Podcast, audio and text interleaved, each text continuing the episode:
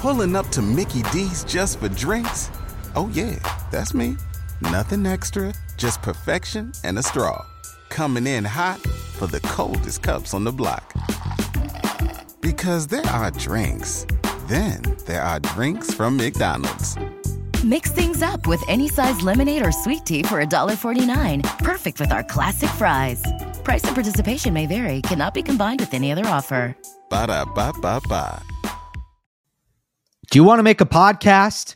Spotify's got a platform that lets you make one super easily. It's called Spotify for Podcasters. It lets you record and edit podcasts right from your phone or computer. So no matter what your setup is like, you can start creating today. Then you can distribute your podcast to Spotify and everywhere else podcasts are heard.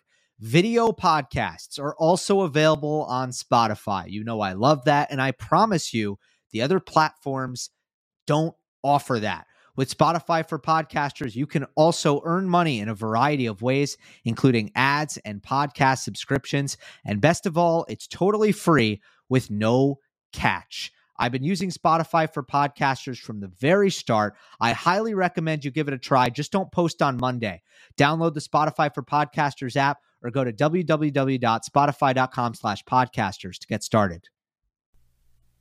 Hey everyone, Gill Gross here post match. Carlos Alcaraz versus Holger Rune, Wimbledon 2023 quarterfinal. If you're not here for spoilers, click off the video in three, two, one. It is Alcaraz in straights to advance to his first Wimbledon semifinal, a matchup that I have been wanting to see so badly for all of 2023. We get it, and it's not quite what I thought it would be. This match did not have a lot of rhythm. There were not a lot of rallies, and there were a ton of nerves, especially early. Let's start with kind of the first set, where those nerves were highly evident just in how both players were blowing opportunities in return games. It just felt like there were a ton of love 30 situations. In fact, there were five of them but from there, the returner and their level tended to plummet, and they were not really executing when the opportunity to kind of get that break of serve presented itself. So it goes to a tiebreak. And in that tiebreak, the quick points, the serve return dynamic is really what decided it. In fact, the last six points of the tiebreak were decided in two shots or less. And Alcaraz won five of those points. At two all, Alcaraz got a free point off of a second serve going to the Rune body. At 2 3, Rune hit a service winner. He would not win another point for the rest of the tiebreak. At 3 all, Rune double faulted, going 115 miles per hour on the second serve. At 4 3, Alcaraz finds a service winner. It was not a perfect spot. It was returnable, but it did have good pace. Now it's 5 3. Another second serve. Alcaraz hits it into the body on the deuce. He jams Rune. And the, the plus one ball floats. Alcaraz hits a big uh, plus one forehand down the line for a winner. And then on set point, return winner by Alcaraz. Rune served and volleyed. He went out wide on the ad side, and Carlitos timed it up and smoked it down, right down the line for a winner. So, what did we see here? We saw twice Alcaraz hitting a body serve on the deuce side off of a second serve and it working. Rune not able to get a neutralizing return even though it was a second serve from Alcaraz. We saw Aruna double fault. And then on set point, and maybe this is hindsight 2020, but I didn't love this decision for Aruna to serve and volley because the way the set was going, I really was thinking to myself that even though it's triple set point, I could see Alcaraz having trouble closing the deal just because of how the set had played out and Alcaraz's nerves being such a factor. I thought to myself, you know, if Rune plays a couple of good points here, he has a chance. But what he did was he kind of didn't give Alcaraz a chance to get nervous. When you serve and volley, it becomes just a, a reaction, almost a gut instinct. There's no decision making, there's no time to think. Your your opponent has a target. It's a split second kind of shot. It's basically reflex at that point. It's hard to get nervous on a return of serve when your opponent is serving volleying. You know what I mean? And that's the only area where I kind of had an issue with Rune's decision. But I think Alcaraz deserves loads of credit, full credit, for coming up with what was a really awesome return. Despite the serve return dynamic and those quick rallies being really the deciding factor down the stretch in the first set tiebreak, it would continue for the rest of the match. One of the stats that you have to look at is 71% second serve points won for Alcaraz. That is a nightmare number for Rune. It is a dream number for Alcaraz. And the location on those second serves were consistent. Body, 13 out of the 16 body on the deuce. A little bit tougher on the ad, uh, where Alcaraz mixed it up a lot more. Four down the tee, seven into the body, six out wide, uh, but still mostly body, or majority body, I should say. And Rune never moved back. I didn't understand that. You know, Holger clearly wanted to do very aggressive damage off of the second return. But in order for him to do that, he needs to be able to extend his arms. And how close he was standing, how he was crowding the, the service box. And you got to give credit for, uh, you know, Alcaraz also getting good pace on his second serve. He just was getting it into Rune's body, and Holger Holger couldn't get what he wanted. So why not make that adjustment? Why not move back if you're Rune? I, I will say, um, he did move back at 40 love in the third set in his first return game. He was down 40 love, but he, he moved back and Alcaraz served and volleyed right away. So Carlitos is really good at that. I'm sure he was thinking in his mind, you know, as soon as Holger moves back, I'll serve and volley on the first point, just to try to deter that, to send a message across the court. Hey, now, if you make that adjustment, here's what I'm going to do. I still would have liked Rune to, to stick with that adjustment and make it earlier. I mean, I thought it was evident in the first set before we got into the tiebreak that Alcaraz was really killing Rune on the body serve with the second. Um, and then, of course, it was essential in that first set tiebreak, as we covered. Not just on the second serve, though. Alcaraz got a ton of free points on the first serve. And to be completely honest, if you would have told me before the match that one of these players were going to get tons of cheap points, tons of unreturnables, and in particular service winners, because there were only four aces uh, for Alcaraz. Uh, and how many for Rune? Two aces for Rune, four for Alcaraz. Uh, but if you would have told me that one one of these players was going to get ton of service winners, I would have said Rune because Holger's serve is bigger. I mean, Rune averaged 124 miles per hour on the first serve. Alcaraz averaged 5 miles per hour slower, 119. Without the ones like you, who work tirelessly to keep things running, everything would suddenly stop. Hospitals, factories, schools, and power plants, they all depend on you. No matter the weather, emergency, or time of day, you're the ones who get it done. At Grainger, we're here for you with professional grade industrial supplies. Count on real time product availability and fast delivery. Call click grainger.com or just stop by. Grainger for the ones who get it done. But Alcaraz throughout this tournament, first of all, has shown tremendous return skill against some really big servers, right? Um, Jarry, Zverev, um, I'm sorry, Jarry and Berrettini. My bad. Um, and you know he was getting Rune's serve back in play. Besides the second set, didn't do it much in the second set. But Rune was not. And here's where I'll credit Alcaraz's serve. The pace is decent.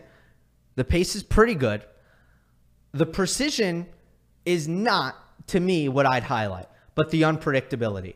His locations were just impossible to pick up on for Rune. He had no idea where the serve was going. Uh, on the deuce side, Alcaraz went 10 wide, 10 T, no, sorry, 10 wide, 10 body, 12 T. On the ad side, he went 12 wide, 3 body, 10 T. So there just wasn't really a tendency for Carlitos. And also, Rune was still kind of standing pretty close. So he needed to get a good read. He needed to have a good reaction in order to have a chance to get these returns back. And he was never able to, to get that reaction. He never was able to anticipate Alcaraz's first serve. And he never moved back either. Um, the second set, as I mentioned, was so serve dominant. I mean, it was it was serve bot central. Nobody could get the the serve back, and then Rune blinked at four all, a double fault at 15 all, a missed overhead at 30 all, and then another backhand down the line return winner by Alcaraz at 30 40. Now, this time Rune was not serving volleying, but it was the same exact return off of a wide serve on the ad. I do want to make one point, though, about the double fault that Rune hit at 15 all. This was a point in the match where Holger was starting to look a little bit weary, a little bit sluggish. You saw some body language stuff with that. And the two points before that 15 all double fault, Holger did quite a bit of moving in both of them. They were medium to, to long rallies. And I, I do wonder if Rune took the the nuclear approach on that second serve because he didn't want to play a rally. At no point in the match do I feel like Rune really dug in physically, tried to make a lot of balls, tried, you know, was willing to do a lot of running, you know, because he part of this was just he wasn't making returns in play.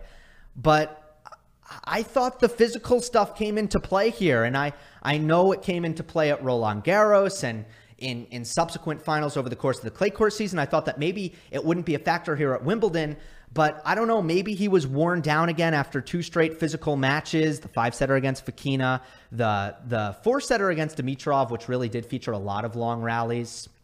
You know, was his energy sapped by the tension of this occasion? Maybe. I just wanted to throw that in there. That that Rune's energy levels did seem pretty low.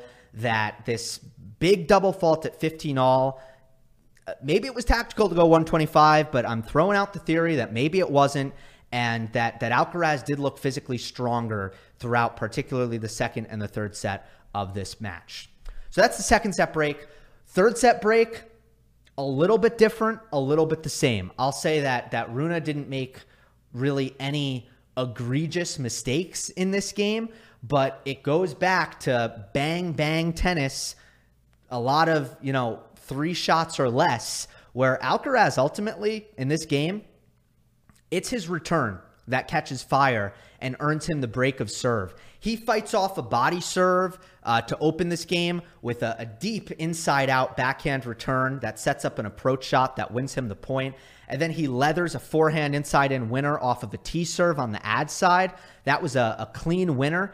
And then on break point, he smothers a wide serve on the deuce side, cuts off that angle on his with his forehand return, and laces it right at Rune's feet. Holger misses the backhand uh, for a forced error that went into the net. So I really credit Alcaraz's return of serve uh, for getting that break. I have to mention the next game when Alcaraz looks to consolidate the break in the third set, Rune goes up love 15 and Alcaraz misses the next two first serves. When you go up love 15 and your opponent misses two first serves in a row from there, you hope to get a 15-30 at least. You know, maybe maybe a love 40, but at least a 15-30. Rune missed two backhand returns in a row off of second serve returns. The one on the ad side was just inexplicable, really bad, because he wasn't even jammed. And then on the deuce side, it's another body serve that he gets jammed on. And I just got the feeling like, how many times is the same thing going to happen here? You know? Um, not to belabor the point. Last thing I want to talk about is uh, the forehand disparity. Look, I thought that would have been a bigger factor in this match had there been more rallies, had there been more returns coming into play, then you would have saw more forehands in the match. Uh, in reality, maybe this wasn't a big factor in this particular match, but I still think that when evaluating Alcaraz and Rune side by side right now and looking how even both of them are, how complete both of them are, I still think that Alcaraz, who has an exceptional forehand, is levels above Holger Rune, who has a average to good forehand.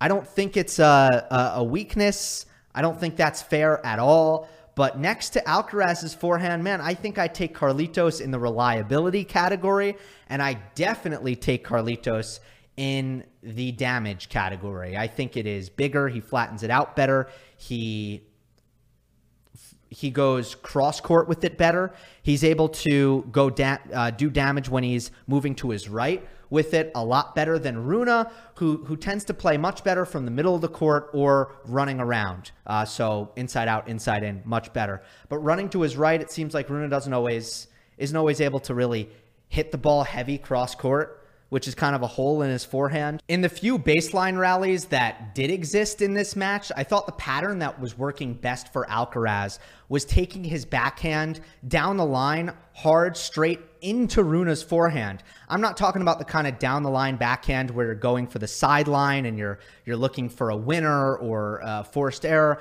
I'm I'm just talking about the the pattern changing backhand down the line that makes Rune hit the forehand moving to his right off of his right leg. And I think that forehand often gets spinny and loopy and slower, and Alcaraz will attack from there. So it's backhand pattern change down the line, attack the next ball off of Rune's spinnier forehand. Uh, but again, so much of this match came down to the serve and the return. I'll have a semifinal preview coming up soon. Hope you enjoyed. Don't forget to subscribe. I'll see you next time. You know, when you're listening to a true crime story that has an unbelievable plot twist that makes you stop in your tracks? That's what our podcast, People Are the Worst, brings you with each episode. I'm Rachel. And I'm Rebecca. We're identical twins who love true crime cases that make you say, didn't see that coming, and we hate the people responsible for them. Listen to People Are the Worst now on Apple, Spotify, or wherever you get your podcasts.